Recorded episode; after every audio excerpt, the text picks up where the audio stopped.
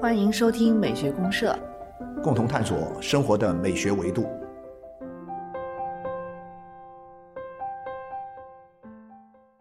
亲爱的听众朋友，大家好，我是生活美学观察家小明老师。我是可可老师，欢迎大家。啊，欢迎大家。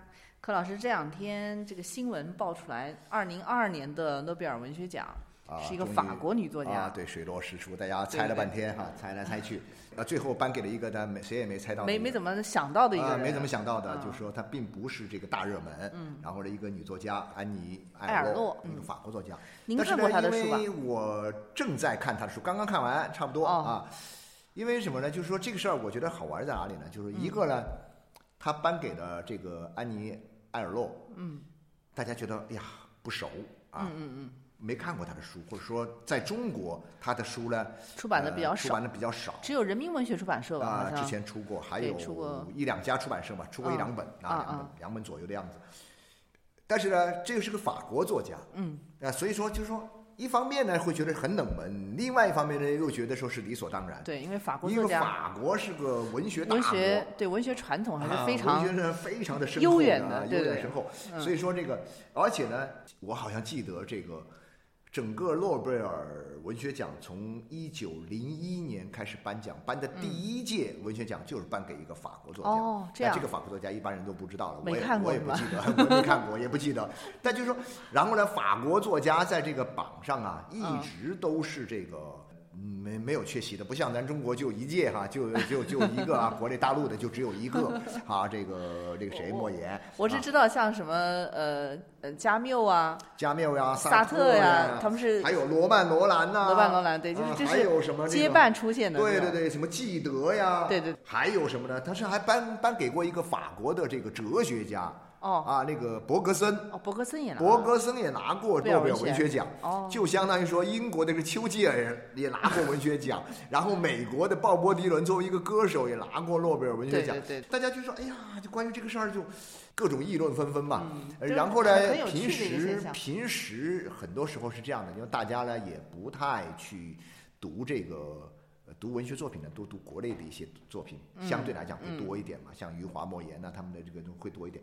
那啊。国外本身也读的不多，但是呢，至少来了这么一个作家之后呢，没读过啊，啊。于是呢，大家就去赶紧去找他的作品来读。对，所以我猜他的作品这这段时间要火了。完了就据说这个销量啊，就是猛增是吧？猛增，据说啊，马上库存全部清光，然后呢，迅速的开始这个增加印。啊加印，然后另外这个上海人民出版社立刻又组织了新的这个翻译力量，也出了一几本啊，好几本儿。哦，说年底就可以这个出版现在正在预售。你知道，这是说这好玩的啊，现在什么都不都是一种预售嘛？对对对，现在很多的预售，包括上呃，我们讲到你要买什么，有些人要书都没写，我先在网上预售，对预售到了一定的数量之后我再开写，嗯，是吧？他这个也预售，所以它一下子形成一下就火起来了对，火起来了。实际上我我因为《悠悠岁月》这个书刚好前两天就是刚刚您拿给我看了一下，我才看了一个序和开头一点点。啊，对，因为这两天刚好也是比较忙，就看了一点点。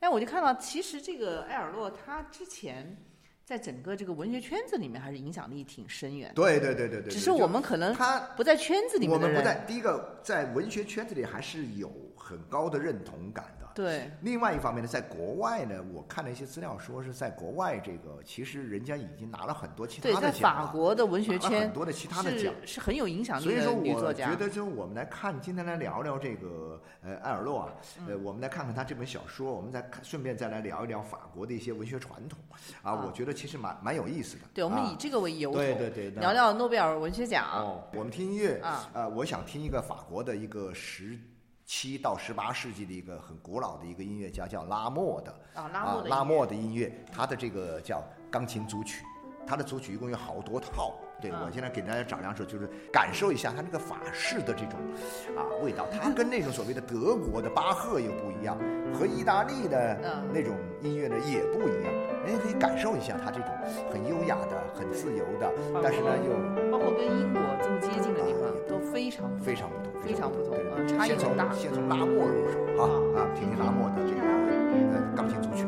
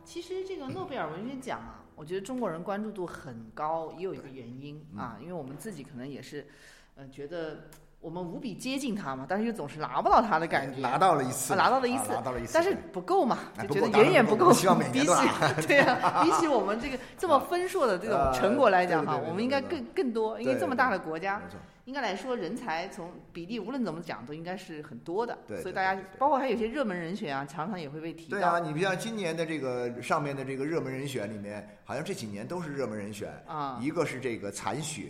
啊，啊还有余余华是吧？余华，还有一个阎连科，阎连科啊，这么几，包括像一些老的诗人，像北岛，哦呃，曾经也有一度呼声挺高，大家觉得就这些人应该得奖啊。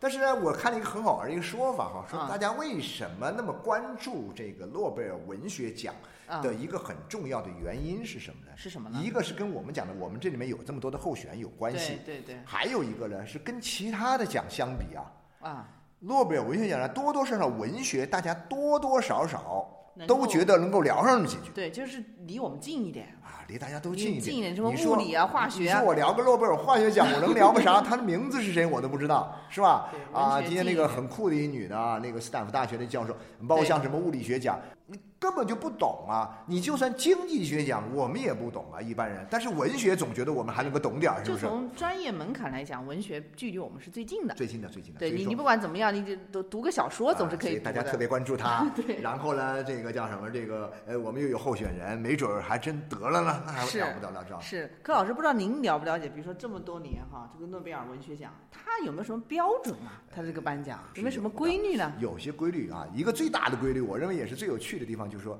它就是跟你们普通的读者拧着来，对着干。你们喜闻乐见的我不喜欢。对你喜闻乐见的啊，你们中国人喜闻乐见余华什么的，我偏不给啊啊。而且莫言那个时代，中国其实也有很多很不错的作家莫，言绝对不算喜闻乐见，某种意义上不算喜闻乐见。对，他是比较啊，他红高粱还是因为拍了电影《红高粱》火了之后，他才带火的。说实在的，他并不是那最厉害的。但是呢，你知道吗？就是说，你们认为的，大众认为 OK 的，那我肯定诺贝尔文学奖这个评委会门槛要高一点。那跟个你们不是一个路数。你们大伙儿都认为这个村上春树会得奖吗？对呀、你说村上这么多年了，我就偏不给他，能够看出他的一个精英的立场，精英立场对文学精英的这种趣味和立场。然后这绝对精英的文学立场的里面呢，又包含着一些很重要的东西。你比如举个例子来说，嗯，他的这个他一直很看重这个艺术上的这种创新，新，哎，我也觉得他的创新用我，们的词儿来说就是创新，但他用他们来说呢，就是一一种独特性。嗯嗯嗯，就是这种独特性呢，是一般的人，你先不管这种独特性 O 不 OK 哈，啊，但是呢，他已经取得了一一定的成绩，然后呢，有了这么多的成果，然后呢，他的方法又很特别，不是跟大家一样的。对他一定要打破你原有的一些东西，啊，那么这个东西，我觉得是不是跟当年这个呃诺贝尔先生他是个这个发明家有密切关系？发明家嘛，就搞新东西的嘛，对他是吧强调新，啊，强调新东西的。嗯那所以说你，所以说你有些人他的写法很传统的写法，虽然很有影响，虽然很棒，嗯，基本上现在至少这近几十年里面，太传统的写作方法的人，绝对进不了诺贝尔文学奖。哦，那啊你这样讲，那基本上中国有很多就可能会对啊，这方面会欠缺一点对肯定不行啊会欠缺一。点有有有人曾经开玩笑说，我们大家说这个余华可能是一个大热门，但是余华都是用传统的方法来写作。但是呢，现在有一些曾经也是余华那个年代的，比较冷门的一个作家，一个上海一个作家叫孙甘怒，啊，他那个写法怪怪的哈。嗯，反而反而有些人说，如果说你真把余华和孙甘露放在一起，嗯，哪一位他如果说诺贝尔文学奖他一定要选一位的话，他肯定不会选余华，他选孙甘怒。他这样啊，这是一个，这是他的一个比较明显的一个嗯，特点。当然，更早以前他未必是这样，是啊，我但是，近几十年来他都是对，我样。看像日瓦格医生那种年代的啊，时候，那就不是啊，那个包括像苏联，但他可能又是另外一些因素在里面起作用比如说像索人伊情的，啊，对对对像日瓦格医生，像苏联的、嗯俄罗斯的那些俄罗斯的那批作家，对，那很传统的。嗯还有一个呢，就是就不单纯是近几就是他至始至终他都关注的一个东啊，西，是不是比较宏大就是有？宏大的这啊，种我也是发现，呃文学景观，然后同时呢又有深厚的这样一种历史的厚重感，对，就是并且关乎什么人类情感呀、人就是说你更多的想象历史命运啊，对对对对就这一类的东西。然后呢，更重要的是什么呢？一定有一个理想主义的东西对，啊，理想。所以你你看这个里面，就是说，哎，这个闪耀着一种理想主义的光芒，光芒。所以这一点，我觉得那个村上啊，嗯他就吃亏在这一点上。好像就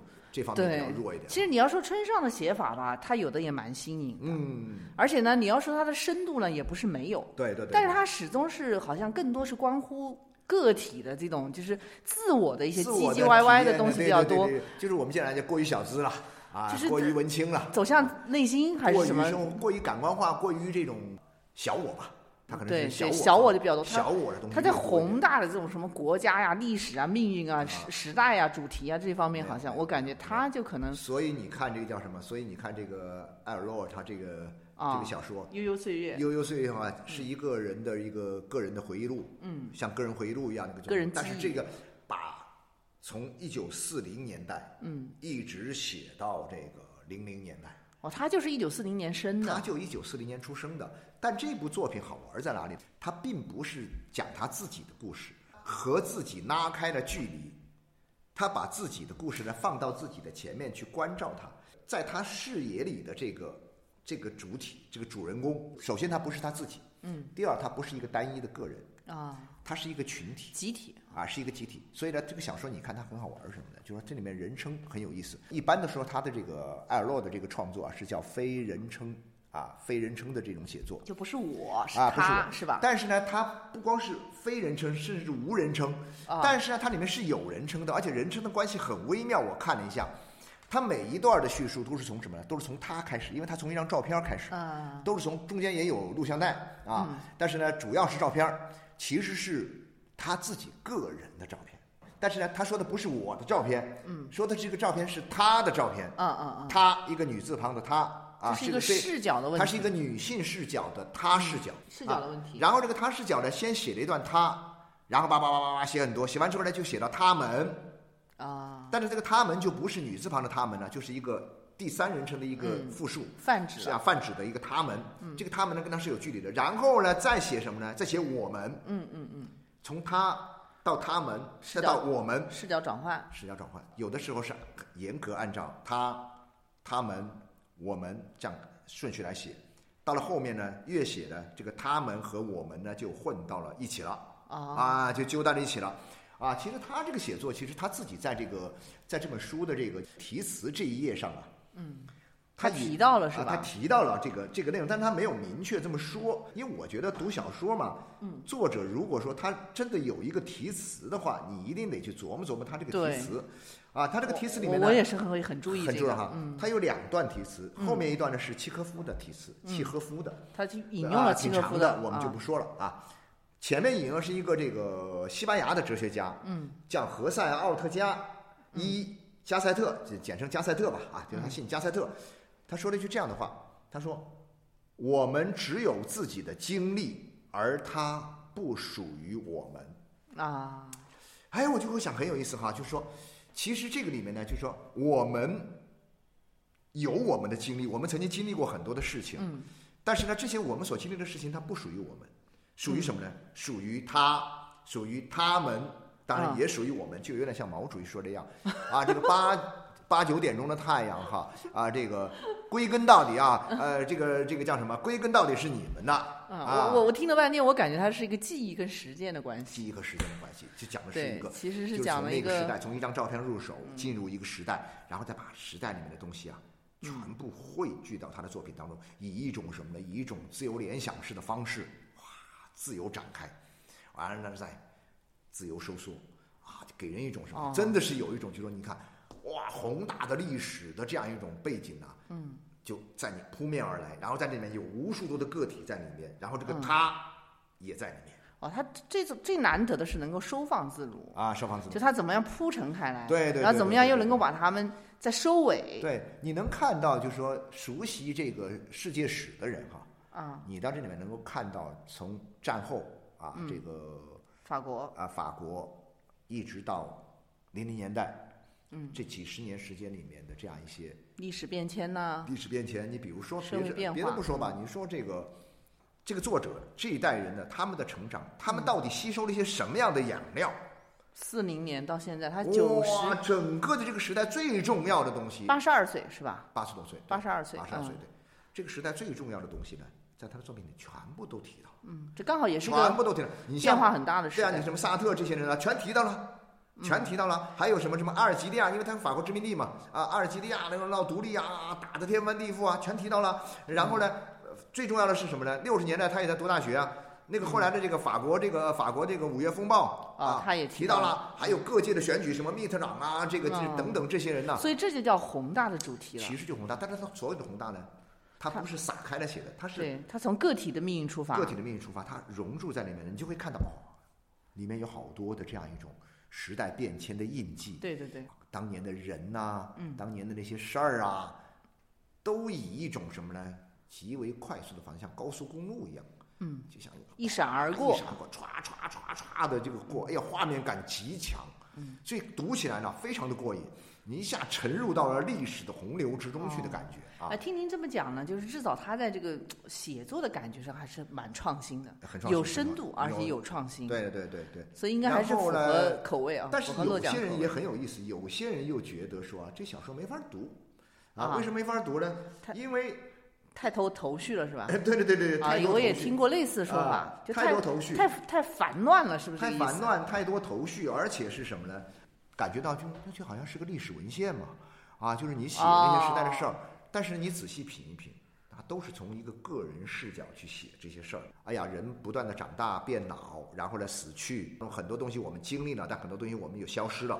嗯，这个里面这个里面生老病死的过程中，它其实是有一个核心点，就是时间。就是一个时间。那这但是呢，它的一个特点是什么？就是说，其实我们很多人就会觉得说，我们这个时代的人更愿意往往前看。嗯。但是呢，他现在回忆过去，向向回看什么？就是说，当他向回看的时候，他其实是进入了时间。然后进入了时间之后呢，他就可以改变人们关于时间的很多的经验和印象。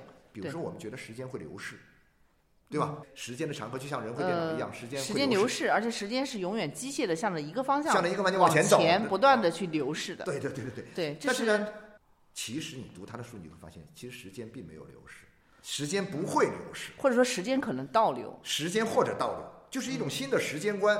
当整个的这个社会的时间是往前走的时候，我现在个人是往回走的时候，嗯，曾经你以为已经消失在时间里的那些东西，嗯，我全把它捞起来，捞起来看。捞起来一看，往这一放，你就发现哦，其实时间并没有走掉啊。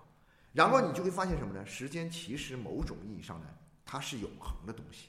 在记忆里永恒。在记忆里永恒。然后你嗯不会因为时间的流逝而感到悲悲戚戚，嗯啊，不会感到惶惶惶然不可终日。对，所以讲到这里，我觉得就涉及到文学的一个本质了。其实文学它很多时候给我们提供的是一种陌生的经验嘛，是不一样的东西。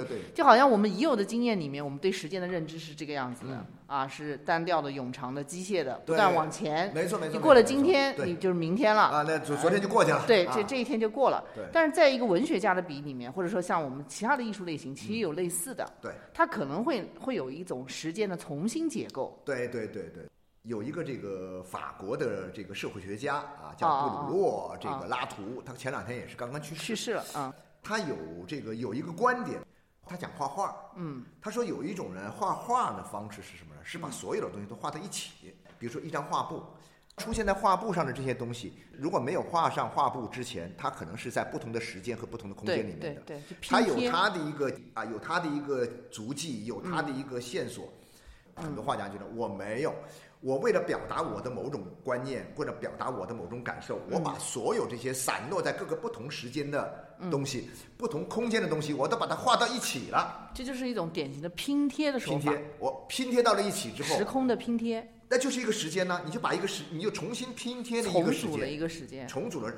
你看见时间在向前流，又看见时间呢在向后退，但是这个时间被你拼接起来的时间，它是不不动的，它是一个完整的，是一个新的时间，是你创造了一个是你创造的一个新的时间。对，我们现在都不敢说这个上帝创造了时间嘞，但是呢，这个作家们他却能够创造时间。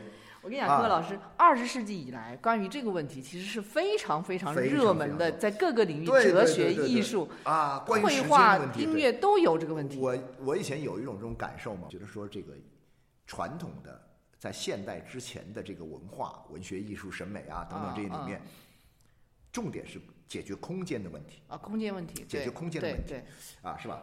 从一个地方到一个地方，或者说我们的这个心胸视野很狭窄，我们啊要拓展啊我们的空间，那是一个空间问，题。空间概念，到了二十世纪之后呢，开始呢就是时间，解决时间问题，空间已经不成问题了。因为比如我们坐这个喷气飞机，迅速的，你说这个我能够在这个广州吃早饭，吃早饭以前我就可以约一个中午在这个东京的这个饭局。对对对对，可是时间以赶得上前对 以前呢，以前做不到这一点，是吧？是以前那得多费劲。好了。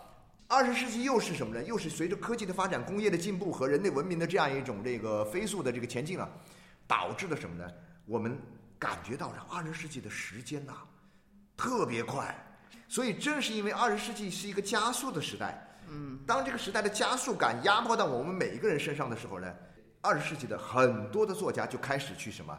寻找时间的一个新的方向，是。然后呢，我们把不同时间内的东西呢，我们把它写到一块儿来，对，这就是一种创造新时间呃解构和重新的重组嘛。啊，对啊，对啊，对对，就是建构和解构的问题。没错，没错，没错，没错。但但这个柯老师，其实我觉得二十世纪之后这种时间的这种解构重组啊，它其实很多时候跟我们的技术发展也有巨极大的关系。有有很大的关系。对，因为在此之前，你可能人类还没发现这种可能性对对啊，你年复一年，日复一日，哎，你觉得时间它从来没有过出格的哎，情况。你说太对了。但是你到二十世纪，你发现，比如电影，它就给你咔嚓搞一个蒙太奇，对哎对对对对对你的时间你完全是拼贴了没，错，没错，没错，没错。他哎，他这个小说的写法很蒙太奇，哦非常非常的蒙太奇。像电影语言，对对对对，像电影语言是一个完全的这电影语言。然后您刚才说到的这个问题，就说好玩在哪里呢？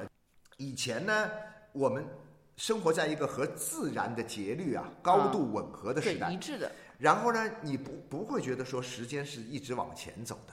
啊，呃，为什么呢？因为时间那时候给你的感觉，给我们人的经验的感觉什么？是一个循环的对，它是个不变的啊，循环。就比如说花开了，然后呢又落了。啊，啊，你觉得很忧伤是不是？你觉得时间哦就落了，但是呢没关系啊，明年它又来了呀。我们看见太阳升起来了，我们又看见太阳落了之后，嗯嗯，然后呢明年它又回，明天它又回来了呀自。然规律啊其，实全是循环，你发现没有？对自然给我们的一种变化的感觉，就是一种循环的感觉。对对但是到了二十世纪的日新月异，日对新月异的很多它不会回来。是是，你你你被淘汰的东西，你会回来吗？你比如说我们用的一些东西啊，我们用的，比如就现在吧，你现在谁会去用诺基亚手机啊？诺基亚手机就这么感觉停产了，啊，都停产了。谁去用那个那个那个那个卡式录音机啊？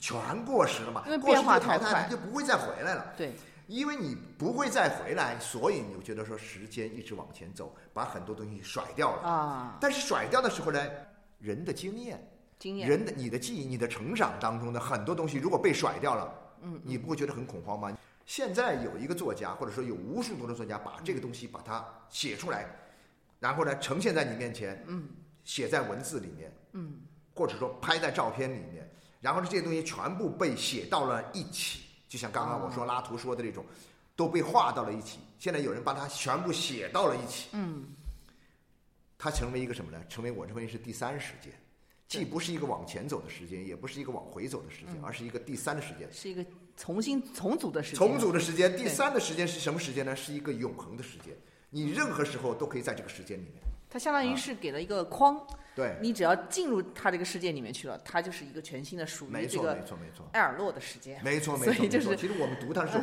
啊，对，就是这种感觉。那这种东西呢，它对，但这个柯老师，其实我想跟您呃请教哈，这种应该在法国文学里面是不是有这样的传统？因为我其实是想到有啊那有啊有啊个普鲁斯特的那个，你就说对了，对吧因为其实你布鲁斯特是知道的，就说，其实写时间，开始写时间，最早开始写时间呢，其实写出个名堂来，啊而且是很有意义的，意识流的就是法国人。法啊，国人对时间特别敏感。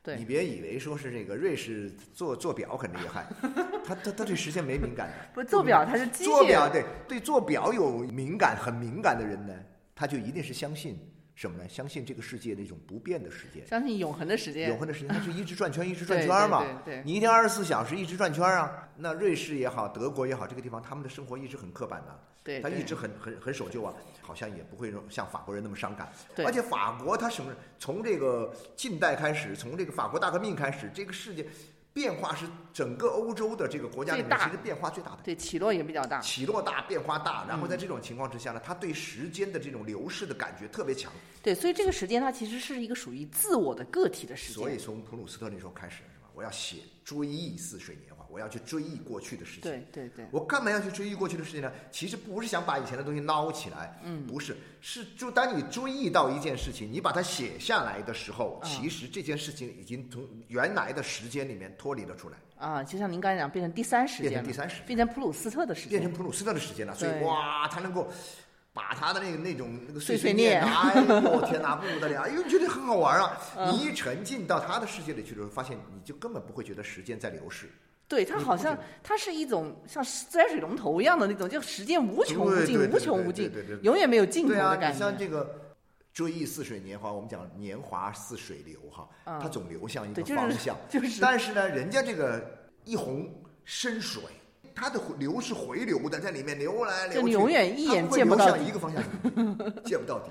哎，像那个柯老师，像这个埃尔诺，他的这种写时间悠悠岁月，跟这个普鲁斯特的，您觉得他这一次还年华是不一样。呃，有什我认为么相似不普同吗鲁斯特的写法可能更多的是一种什么呢？一种没有具体的这样一种专有的一个表述哈，但是我觉得那个嗯描述一下是这样的，就是说普鲁斯特从一个点时间的点进去，嗯，就开始缓慢开来，就铺，然后铺开来呢，始终是围着这个点里面铺的。嗯，就他，而且普鲁斯特的那个那个那个那个时间的经验呢，他其实没有多少公共经验。他还是个体他，是个体的，是一个自己的个人的、非常私人的、自我的。对普鲁斯特最伟大的地方是什么？他把私人经验写的让所有人都觉得说，好像那是我的经验。对对对，是，他居然有这个本事特别的细啊！对他他，嗯，但是呢，那个谁呢？不是，那个埃尔洛他不是。埃尔诺他是埃尔洛他是什么？铺陈集体经验，啊然后呢，在里面呢，在这个集体经验里面去构建我们个体经验的一个共同点对铺展的空间。啊，啊，就是你你觉得哎，在他所写的这个里面，你处处都能找到自己的影子，嗯嗯嗯都能找到自己的入口。嗯，但是呢，这都是确实发生的公共的事件、公共的声音啊，文学作品也好啊，政治事件也好啊，一条广告也好啊，啊，一部电影也好啊，哇，在里面纷至沓来。哦，您这样讲，我倒是觉得他这个是不是跟加缪的那种鼠疫的那种写法有点哎像，？它是一种社会情境嘛，就是它是一种情境化，啊，就是各种情境，但是它的情境呢，又不是说是像普鲁斯特那样，普鲁斯特挖自己个人的嗯，一种个人经历，很特别，个人不同的经历的时间，就在他这凝视这个对象的这一刻，嗯，汇聚在一起了。对，所以说它是意识流，但实际上就是说，像埃尔像那诺，个谁啊，那个像自由联想，我觉得还是你向像自由联联想哈联想的东西。像埃尔诺这种呢，他可能就那个谁可能尤利西斯是不是意尤利西斯那种，对，没错。像包括像普鲁斯特，可能是有点意识流的意思。虽然呢，嗯基本上已经变成一个常识了，说这个《追似水年华》和尤利西斯他们是什么呢？都意识流是这个意识流的最伟大的作品。对，但两个还是很不一样。但是呢，其实我觉得，那你就说这个普鲁斯特和埃尔洛，嗯，也不一样也不一样。啊。一个个人的东西沉在里面，啊然后那个呢，哇，社会的东西拉过来，像蒙太奇一样拼贴在一起，咵哦咵咵呈现。你你你你像这种感受，中间跳跃了很多。我其实觉得最有意思的一点是什么呢？就是说，嗯，这种写法的好玩在哪里呢？普鲁斯特的写法和埃尔洛的写法，在时间里面写作的最有意思的东西是什么呢？就是说，我们讲任何一件事情都有时间，都有空间。嗯，某年某月某日发生在某地的事情，对不对？对，我现在把它从这里面拎出来，然后呢，你光写一件事儿吧啊，不够，另外一件事儿拎出来，另外一件事儿拎出来，另外，哦好家伙，你一页纸里面你信息量巨大。这是艾尔洛的写法。艾尔洛的写法，普鲁斯特的写法呢？普鲁斯？特写法呢也是这样的，就是某一个时间点进入进去，某某一个时间点进去之后，哇，联想到了哦，我曾经做过的一件什么什么事情，嗯。啪把它写过来。啊，那我曾经做过的什么，它也是这样连接，但它连接的东西不同，个体。它不连接公共经验，啊，它它只连接私人记忆个个体记忆。私人记忆，嗯，我也就大概理解了为什么诺贝尔文学奖的这个评委会哈，嗯，不评这个普鲁斯特，对他没拿到诺奖。人们说这个有说有几个作家哈，普鲁斯特、乔伊斯也没拿到啊。对，乔伊斯，那乔伊斯当时就被禁了吧？他的书啊，对，可能有这个问题啊，对有道德上的问题那就不说了。那你就说这个没道德上的问题，没这个社会风化问题。普鲁斯特的一个，还有后来的这个叫博尔赫斯一啊，个，博尔赫斯，人们认为这两这两个人没拿到诺贝尔文学奖是这个诺贝尔文学奖评委会的一个最大的败最大的损失。损失。但是呢，我们刚才这样一讲，普鲁斯特写来写去，你是把个人的经验弄在一起。当然，他写出了一种什么？写出了一种感觉，就让人觉得说，没你的那个经验怎么跟我的经验很像啊？他他还是很经创新的，验之间的相通，但都是私人经验的相通。对，就是没有我啊们刚才讲的这个诺奖喜欢宏大主题，啊，对。但是呢，你知道这个埃尔诺他把这个整个人类共同的经验，特别是法兰西人的这样一种在那个时代啊，啊的一个这个经验，把它拢在一块儿来。嗯嗯，然后呢，创造了一个第三时间，嗯，就是我让我们说，那就是艾尔洛时间喽，嗯嗯，就是艾尔洛的时间，属于他的，属于他的时间。然后这个时间呢，是所有的人都可以从里面找到自己的位置。他写的是我们的记忆，嗯，但是呢，谁都可以成为这个我们。你有没有发现啊？你说有时候问，哎，你说的我们是谁呀、你说的人民是谁呀、啊？是吧？就这就这意思吧。